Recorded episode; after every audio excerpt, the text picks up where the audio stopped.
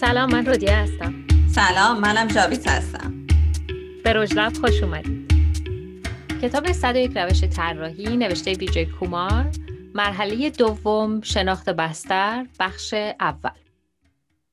قسمت قبلی پادکست ما در مورد مرحله اول فرایند طراحی صحبت کردیم. اگه اون اپیزودا رو گوش ندادین و مقدمه رو هم هنوز گوش ندادین بهتون توصیه می‌کنیم اول مقدمه کتاب رو گوش بدین. کتاب به این صورته که توی هر بخش یکی از مراحل فرایند طراحی رو توضیح میده و بعدش هم متدای مختلفی رو براشون توضیح میده که ما از هر مرحله سه تا متد یا روش رو انتخاب کردیم و براتون توضیح میدیم. اول باید ببینیم که اصلا این مرحله چی هست؟ مرحله شناخت بستر یا know context مرحله قبلی یا sense intent مرحله انگیزه یابی بود و بیشتر در مورد شناخت کلی جریان ها یا trend ها بود که به ما کمک می‌کنه به نیت اولیه برسیم و اصلا ببینیم کجای کاریم. اما این مرحله برای رسیدن به شناخت کامل از شرایط محیطیه که این تغییرات داره توش انجام میشه. حالا چطور می‌تونیم به این شناخت برسیم؟ از محیطی که می‌خوایم توش نوآوری انجام بدیم. چطور میشه اجزای این بستر یا محیط یعنی محصولات سازمان ها، رقبا، بازارها، صنایع، دولت ها، سیاست ها، حتی محیط های مختلف و تکنولوژی ها تمام اینا اجزای محیط ما رو تشکیل میدن. چطوری می‌تونیم اینا رو بشناسیم؟ و مهمتر از اون شناخت روابط بین این اجزای که توی محیط ما هستن. و ارزجات یا همون آفرینگ فعلیمون چطور داره توی بازار کار می‌کنه و استراتژی رقبامون چیه؟ و تشخیص شرایط فعلی توی سازمانمون هم مهمه. اینکه اصلا ما کجا هستیم و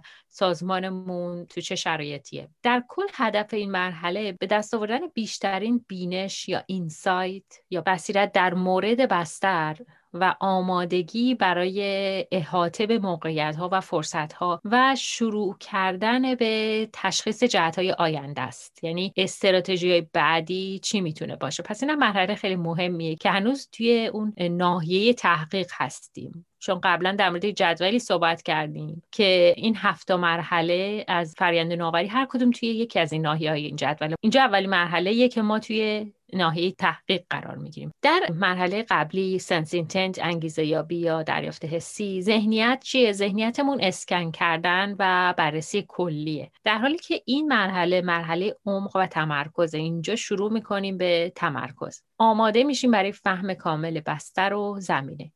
یکی از مواردی که روش تمرکز می‌کنیم بررسی گذشته است. که حالا توی مثالی هم براتون میگیم. مجموع عواملی که ما رو به این موقعیت فعلی رسونده اینا چیا هستن؟ و علاوه بر اون بروز کردن دائمی اطلاعاتمون از پیشرفت های cutting edge یا آخرین پیشرفت ها و پیشگامان این عرصه و ببینیم که اینا چیا هستن که داره انجام میشه. همینطور interconnection ها یعنی روابط بین اجزای مختلف بستر اینا چیا هستن؟ اینجا خیلی جالبه این چیزی که میگه. ما توی مرحله قبلی گفتیم ما دید جامعه احتیاج داریم در صورتی که خب اجزا هم بهمون کمک می‌کنن. ولی توی این مرحله ما هی داریم عمق لنز و تصور کنید دوربین باشه هی داریم عمق لنزمون رو هی کم و زیاد می‌کنیم. هی در رفت و برگشت هستیم. بین زاویه دیدای مختلف بین دید کلی بین دید جزئی و کلی نگر. هی سعی می‌کنیم پرسپکتیو های مختلف اختیار کنیم و اجزا رو ببینیم بعد زوم اوت کنیم روابطشون رو ببینیم. بعد اینجا خیلی مهمه که مدل ذهنی یا منتال مدلز داشته باشیم و درست کنیم. و چارچوبای واضح و روشن هم برای درک پیچیدگی ها می‌تونه کمک کنه. حالا که اپیزودهای قبلی رو شنیده باشین ما توی هر مرحله اول بعد از توضیح مرحله ما می‌رسیم به سری ذهنیت هایی که برای اون مرحله خیلی حیاتی هستن. خب حالا جابی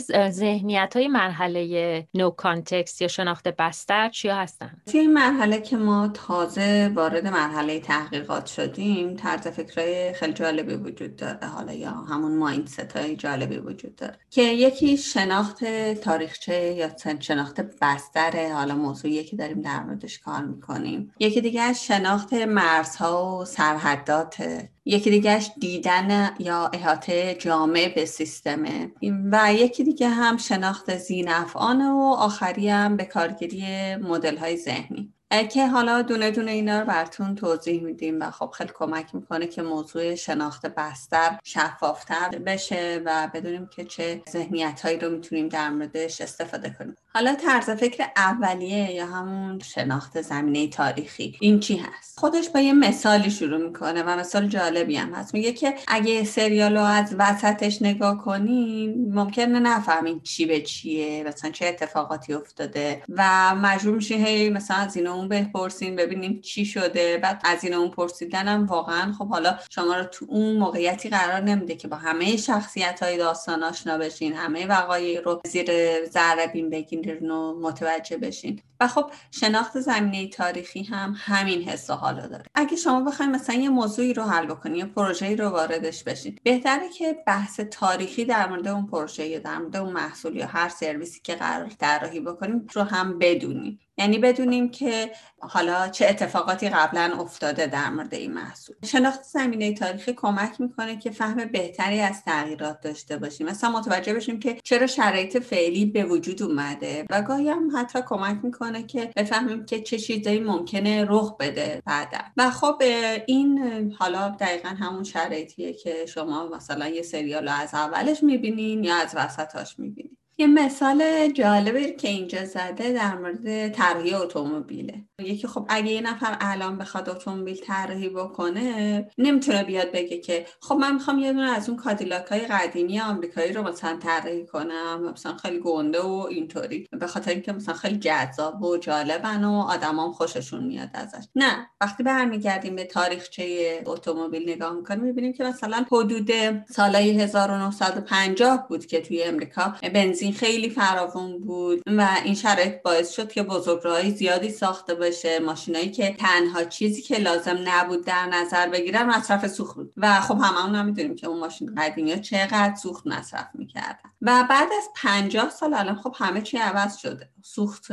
گرونتر شده. هزینه سوخت واقعا بالاتره و همین تغییر هزینه و خب در کنارش مشکلات محیط زیستی باعث شد که کارخونه های تولید اتومبیل اصلا شروع کنن به این فکر کردن که خب ما باید یه کاری کنیم نشون بدیم که نمی‌خوایم به محیط زیستمون آسیب بزنیم یا نمی‌خوایم به جیب مشتریمون آسیب بزنیم. پس بیایم یه ماشین رو طراحی کنیم که سوخت کمتری مصرف می‌کنه. و اصلا این تولید اتومبیلای با سوخت کمتر یه موضوع رقابتی شد بعد از اون. و همه سعی کردن ماشینای کوچیک و کوچیکتر درست کنن. حتی ماشینای الکتریکی اومد توی بازار. و اینکه خب همین الان اگه یه نفر بخواد وارد بازار اتومبیل بشه باید این تاریخچه رو بدونه که بدونه خب ما الان کجاییم چجوری به این مرحله رسیدیم. بنابراین قدم های بعدی چه چیزی؟ مثلا ماشینایی که با انرژی خورشیدی مثلا کار کنن خب جذابتر خواهند بود چون سوخت کمتری خواهند داد و احتمالا فروش بیشتری خواهند کرد. تا اینکه مثلا فکر کنیم به اینکه خب الان من یه ماشین بزرگ مثل کادیلاک درست بکنم. جالبش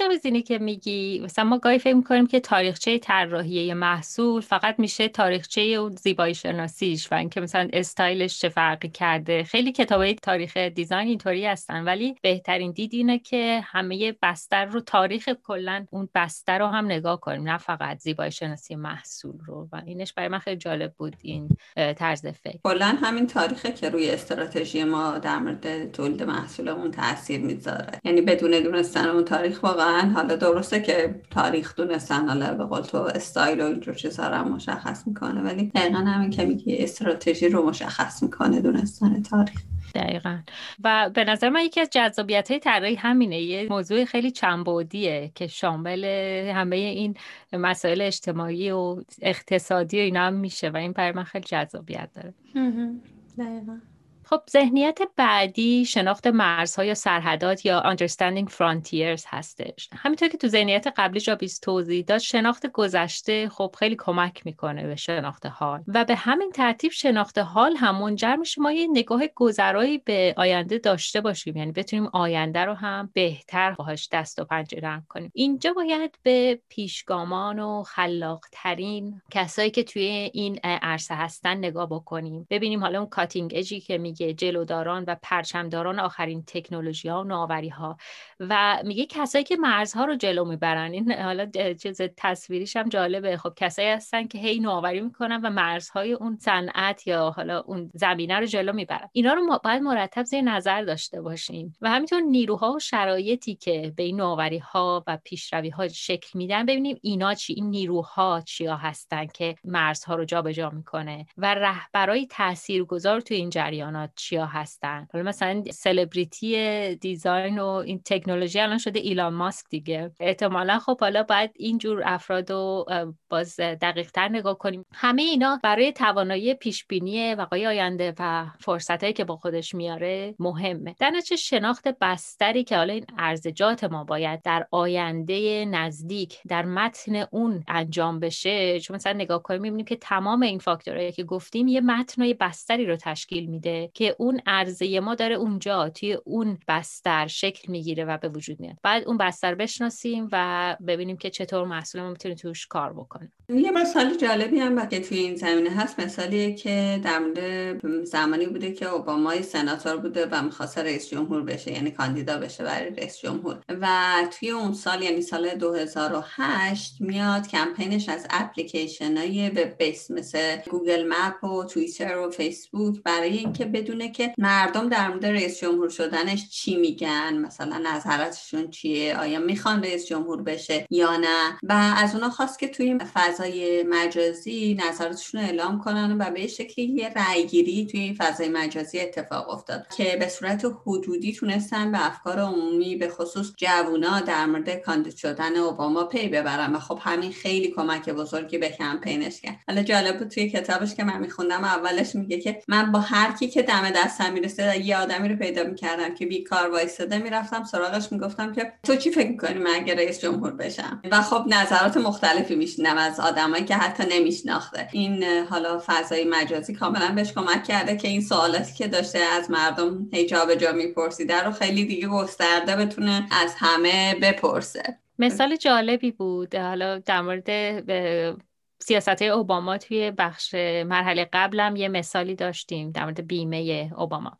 حالا ذهنیت بعدی ما Seeing System Overviews هست که حالا جلوتر که بریم می‌بینیم خیلی روی موضوع دید سیستماتیک نویسنده خیلی تاکید می‌کنه. حالا میشه فارسیش احاطه جامعه به سیستم یا داشتن دید جامعه به سیستم. برای همه ما پیش میاد که گاهی انقدر به جزئیات تمرکز می‌کنیم که تصویر کلی رو ممکن از دست بدیم. در این مواقع باید یه قدم به عقب برداشت و تصویر کلی و عواملی که در دید متمرکز و جزئی نگر شاید از نظر انداخته بودیم و بتونیم ببینیم. یعنی یه جورایی زومات می‌کنیم. بستر یعنی اون شرایطی که توش پدیده ای داره اتفاق میفته نویسنده میگه این بستر اجزای متعددی داره که باید همشون رو بشناسیم. ام از اشیا خدمات برندها بازارها سیستمای مالی و اجزای دیگه که هر کدوم به نحوی با هم ارتباط دارن. همینطور میگه همه اینها چطور در طول زمان دستخوش تغییر میشن؟ چون اینا یه سری پدیده های ساکن و ثابتی که نیستن. اینا همه داینامیکن و دارن دچار تغییرات میشن. بعد ترجیحات مردم عوض میشه دسترسی به منابع عوض میشه. مخصوصا خب تو زمانه ما که همه چی داره به سرعت عوض میشه. خلاصه اینکه این بستر هم پیچیده هم پویا و هم داینامیکه. پس باید تمرکز و گهگاه به سمت دید کلی یا هولیستیک ببریم تا بشه هم اجزا رو همه رو با هم ببینیم روابطشون داینامیک تحولاتشون رو زیر نظر داشته باشیم حالا مثالی که می‌زنه برای این ذهنیت بازی هست به نام سیم سیتی S I M City که بازیکناش رو به چالش می‌کشه که توی این بازی بازیکنها باید یه شهر رو بسازن با هم دیگه و می‌تونن ساختمون سازی بکنن و این کارا. ولی همه باید با این نگاه کلی و در نظر گرفتن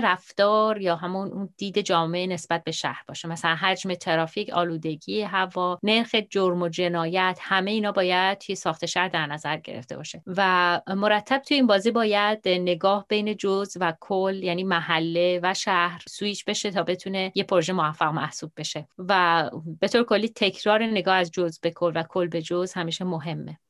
مرحله بعدی مرحله شناخت زینفعان یا همون understanding stakeholders هست. که درون بستر یا همون کانتکست یه سری زینفعای حقیقی یا حقوقی وجود دارند که به انهای مختلف در این زمینه سرمایه گذاری کردن. می‌تونه به صورت خصوصی اتفاق افتاده باشه کمک های مالی باشه و خب غیره. در بینشون شرکت ها یا رقبا آژانس های نظارتی و نهادهای مشابه با اینا وجود دارن. برای اینکه روابط اینا با هم و نقشاشون رو بهتر بفهمیم ما نیاز داریم که تک به تک همشون رو در موردشون بدونیم و خیلی خوبه که یه نموداری برشون بکشیم و همه رو بذاریم توی اون نمودار و کنار هم داشته باشیم. و همینطور خوبه که بفهمیم همه این سهامدارا چطور نفع می‌برن از این موقعیت از این بستر یا حال همون کانتکست. و خب شناخت اونا کمک می‌کنه که انگیزه ها و تعامل هاشون رو بهتر با هم دیگه بفهمیم و درک کنیم. و همطور می‌فهمیم که چطور یه نوآوری حالا احتمالی توی آینده توی این نهادها اتفاق ممکنه بیفته و می‌تونه همه چیز رو تحت تاثیر قرار بده. حالا برای اینکه یه کمی بیشتر این شناخت زیر نفعان رو براتون باز کنیم و مشخص کنیم دقیقت کتاب این مثال آورده که من براتون توضیح میدم. کتاب در مورد یک کسب و کار موزیک حرف می‌زنه. تو دهه 90 میگه که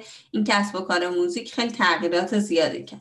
قبلا اینطوری بود که صنعت موزیک فقط با زینفهای اولیه‌ای مثل مثلا آهنگسازا، کارخونه های تولید صفحه، توضیح کننده ها، شرکت های تبلیغات موزیک، خریدارها و حتی بعضی کسایی که حضورشون حالا به صورت نامحسوسی وجود داشت مثل گرافیستا و طراحی بندی و تبلیغات و غیره و با همه اینا سر کار داشت. و همه سود صنعت فروش موسیقی که حالا می‌تونست به صورت صفحه باشه می‌تونست کاست باشه یا سیدی باشه به همه اینا می‌رسه تا اینکه توی سال 1999 شرکت نپستر اولین شرکتی بود که اومد وارد بازار موسیقی شد و گفت اصلا ما موسیقی رو می‌خوایم به اشتراک بذاریم. به مردم اجازه می‌داد که خیلی راحت و مجانی با هم موزیکاشون رو به اشتراک بذارن. توسط شبکه های اجتماعی هم به خوبی حمایت می‌شد. و خب اون زمان تموم زینفعایی که توی تولید موسیقی براتون نام بردم و حضور داشتن اینا خب با این کار مخالف بودن. داشت سودشون کم می‌شد و خب نگران موقعیت خودشون بودن و حمایت نشدن موسیقی در نهایت.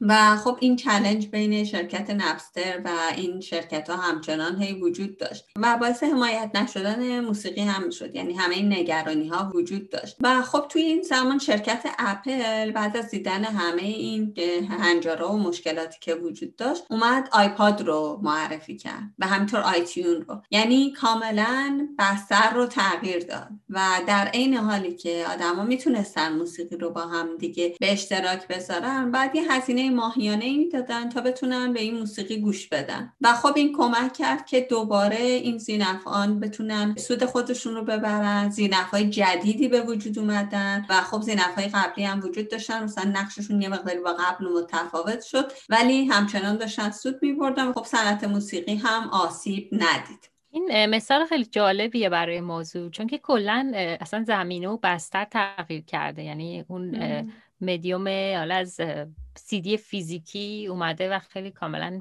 غیر ملموس شده. ذهنیت بعدی using mental models هست یا بکارگیری مدل های ذهنی توی مقدمه این مرحله هم گفتیم که خب این مرحله کمی تصویری تر میشه و میگه که یکی از راه های شناخت پیشگاه های بستر تهیه مدل های ذهنیه. اساسا مدل های ذهنی یه بازنمایی درونی برای شناخت واقعیت خارجیه مخصوصا برای درک پیچیدگی ها خوبه که اصلا یه مخزنی از مدل های مختلف ذهنی داشته باشیم که هر وقت احتیاج داشتیم بهترینش رو با توجه به اون حالا زمینه ای که توش هستیم بیرون بکشیم و یا بهش ارجا بدیم. یه قاب بندی حالا یه چارچوبی که یه مجموعه از ایده ها یا اصولیه که ما به کار می‌بریم برای اینکه درک اولیه‌ای از یه فضای واقعی داشته باشیم این در واقع تعریف چارچوب بود. یه مدل ذهنی خوبه. پس یه چارچوب خوبم خودش یه مدل ذهنی خوب می‌تونه باشه. که خب یه مثالی می‌زنه میگه که از یه چارچوبی استفاده می‌کنه که تو علوم اجتماعی ازش استفاده میشه و همون Q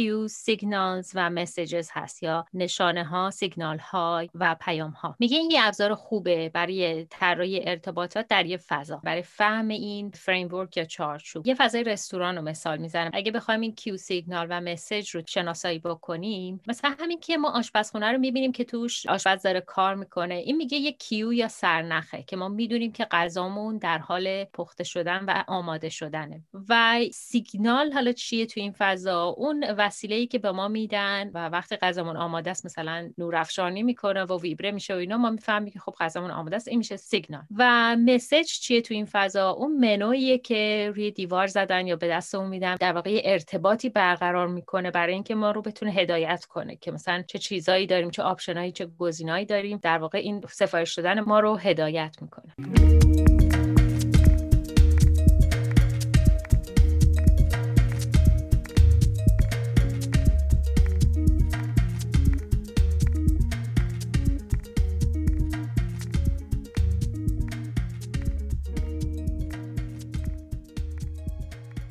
توی این قسمت که شناخت بستر بود در حقیقت ما کارهایی که انجام میدیم اینه که میایم برای تحقیقمون برنامه ریزی می‌کنیم میایم برنامه ریزی می‌کنیم تا بفهمیم که موقعیتمون بر اساس زمان و منابع قابل دسترسی یا امکان دستیابی چطور هست. میایم یه تحقیق دانش محور انجام میدیم که از مراجع موجود برای پیدا کردن یه الگوی اولیه استفاده می‌کنیم. بعد میایم یه نمودار سیر تکاملی یا همون مپینگ اولوشن تعریف کنیم که یه دید کلی به وجود میاد از اینکه حالا چه چیزهایی در آینده احتمالی ممکنه رخ بده و چه چیزهایی در حال رخ دادنه و چه سیر تکاملی داره طی میشه. بعد مقایسه کردن هاست که بررسی اجمالی رقبا کارخونه ها صنایع هست و بعد اینکه موقعیت رو تشخیص بدیم. یه پرسپکتیوی از توانایی رقبا و سازمانهای دیگه و نحوه عمل کرده اونا و الگوهای نوآوریشون به دست بیاریم. و بعد اینکه حالا از حرفه شروع کنیم به سوال کردن که تجزیه و تحلیل کنیم اون چیزایی که به دست آوردیم و ایده و پیشنهادات اونا رو هم بدونیم. به شکلی توی این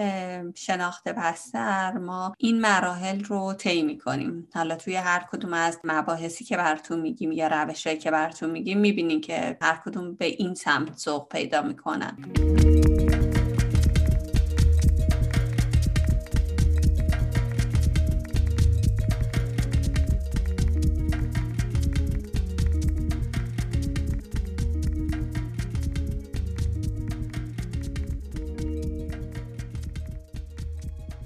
می‌رسیم به آخر این قسمت از پادکست. ما توی این قسمت مرحله دوم فرایند نوآوری همون Know Context شناخت بستر رو براتون توضیح دادیم ذهنیتاش رو گفتیم و مثالایی مطرح کردیم. در سه قسمت بعدی ما سه تا متد از این مرحله رو انتخاب کردیم.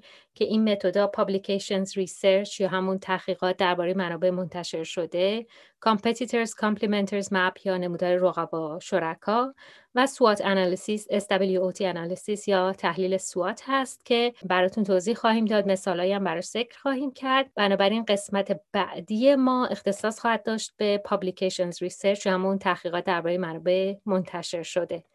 با ما همراه باشین. اگر سوالی دارید یا feedback ی برای ما دارید حتما به page اینستاگرام ما با شناسه ro.zh.lab سر بزنید و خوشحال میشیم تا از نظرات شما با خبر بشیم. ممنون از اینکه با ما بودید. با تشکر از برنا بنایی برای ویرایش صوتی.